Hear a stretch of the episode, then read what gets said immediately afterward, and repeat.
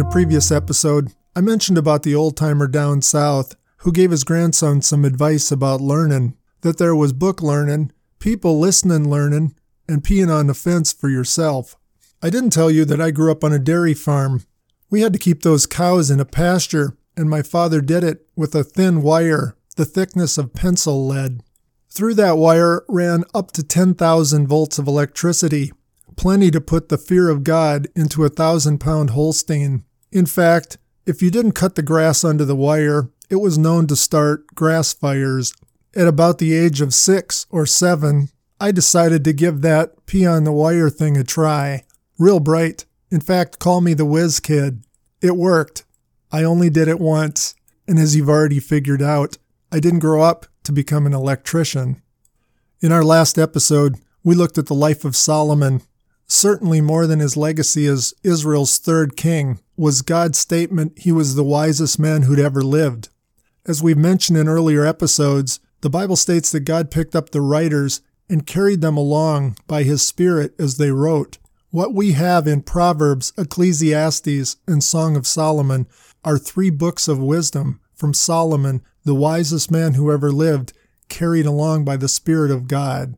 That's impressive. All three are in the genre of poetry. As I mentioned in the Songs of David, poetry in Hebrew is not rhyme or meter like in English, but is parallelism, where phrases repeat or contrast the previous phrase. Solomon's first book of wisdom, the Proverbs, are written in that format. He tells us clearly in the beginning of the book this was written to his children. Wise sayings of book learning, wise sayings from his years of living it out. And as we learn in Solomon's story, wisdom coming from him peeing on the fence for himself. And boy, did he. Solomon's purpose is clearly stated. These are to be wise, general truths for his kids living life skillfully. This will be some of the easiest literature in all the Bible to read and understand because you already have a built in genre filter for Proverbs. You already know many common proverbs, like, the early bird gets the worm, or an apple a day keeps the doctor away. General practical truths for life. Like the early bird getting the worm, those who get up early with a jump on the day usually have a significant head start or advantage over others. And those who eat well whether that's an apple a day or just their general diet, normally visit the doctor less than those who binge on junk food. However, that's not always the case. The early risers do not always get ahead. Clearly, some listening to my voice are not morning doves, you're night owls.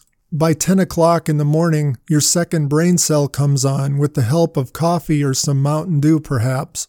And there are those who have great diets who still get very sick. What's my point here?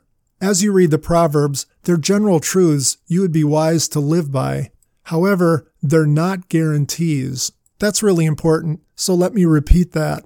The Proverbs of Solomon are general truths for wise, skillful living, but they're not guarantees from God. I'll have a conversation with a parent, usually of an adult child. They unpack how that adult child has kind of gone off the rails is making some really bad decisions, and the parent is taking it very personally. Often I'll hear them pull out a verse from Proverbs train up a child according to his way, and when he is old, he will not stray. I did everything I could with this kid. I prayed for the child while he was still in the womb. I took him to Sunday school and church. We tried to live the real thing in our home. I even put him into a Christian school or university. And now the kid's gone completely the opposite direction. These parents feel like they've fulfilled their side of the contract as best they could, and God hasn't fulfilled his side of the contract. There are other parts of Scripture outside the Proverbs that I pull up to encourage those parents, like Paul's writings in the book of Philippians. For I am assured that the one who began a good work in your child will be faithful to complete it until the day of Jesus. That's more of a promise. But train up a child is a general truth, not a guarantee of God. You'll see throughout the Old Testament and also in the New, quality parents doing the best they can do not guarantee a child will follow in their steps. However, aiming those little arrows well will more often than not have them end up hitting a better place on the target. I have one day in my course to convince my students how important Solomon's book of Proverbs is to their lives. Here's how I do it I go around the class and assign each student with one chapter in Proverbs. I tell them, don't read it, just open your Bible to that page. Then I do something I would never advise outside this class.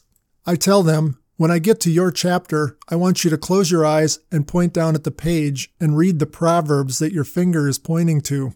I further instruct them a few of the Proverbs are several verses tied together. If you point at one of those, read the whole thought. Again, please don't do this in your own study of the Bible. Remember, every text should be taken in context. But for this exercise, it really gets the message across. I'd invite you to do that too. In fact, I'm going to do that right now for you. I just opened to Proverbs 16, finger down. It's better to be poor and godly than rich and dishonest. Then I turned to 19. A false witness will not go unpunished, nor will a liar escape. 19. A lazy person sleeps soundly and goes hungry. Proverbs 20. Avoiding a fight is a mark of honor. Only fools insist on quarreling. Proverbs 5. So now, my son, run from her. Don't go near the door of her house. If you do, you will lose your honor and hand over to merciless people everything you've achieved in life. The context is don't get lured into a relationship with an immoral woman. I'd say that's true of a immoral man, ladies. Proverbs 6. If you've trapped yourself by your agreement, the context is co signing a loan, and you are caught by what you said, quick, get out of it if you possibly can. Translation Don't co sign a loan, and if you do, beg to get out of it. That was just five or six random proverbs I do this in a class of 20 to 26 students. We get through almost every chapter, and by the time we're finished, man, do they have an aha look in their eyes. We read Proverbs on money, friends, relationships and sex, work and laziness, moderation and excess. It's really quite extraordinary. Then I challenge them with this What would happen if, starting today, you read the Proverbs chapter of that day of the month Today is the 17th. If I read Proverbs 17, and what would happen if you did that every day until you became your teacher's age? I'm 60. Over the course of their lives until they were my age, they'd read every chapter of Proverbs 550 times. I suggest after reading Proverbs 17 550 times, it would be stuck in their mind and in the fur of their soul. And I suggest if they applied it even partially, it would make a huge huge difference. Proverbs is appropriate to even irreligious people. It's just plain distilled wisdom. It's learning from a book, so we don't have to experience the 10,000 volts of learning the hard way like I did as a kid, but only once.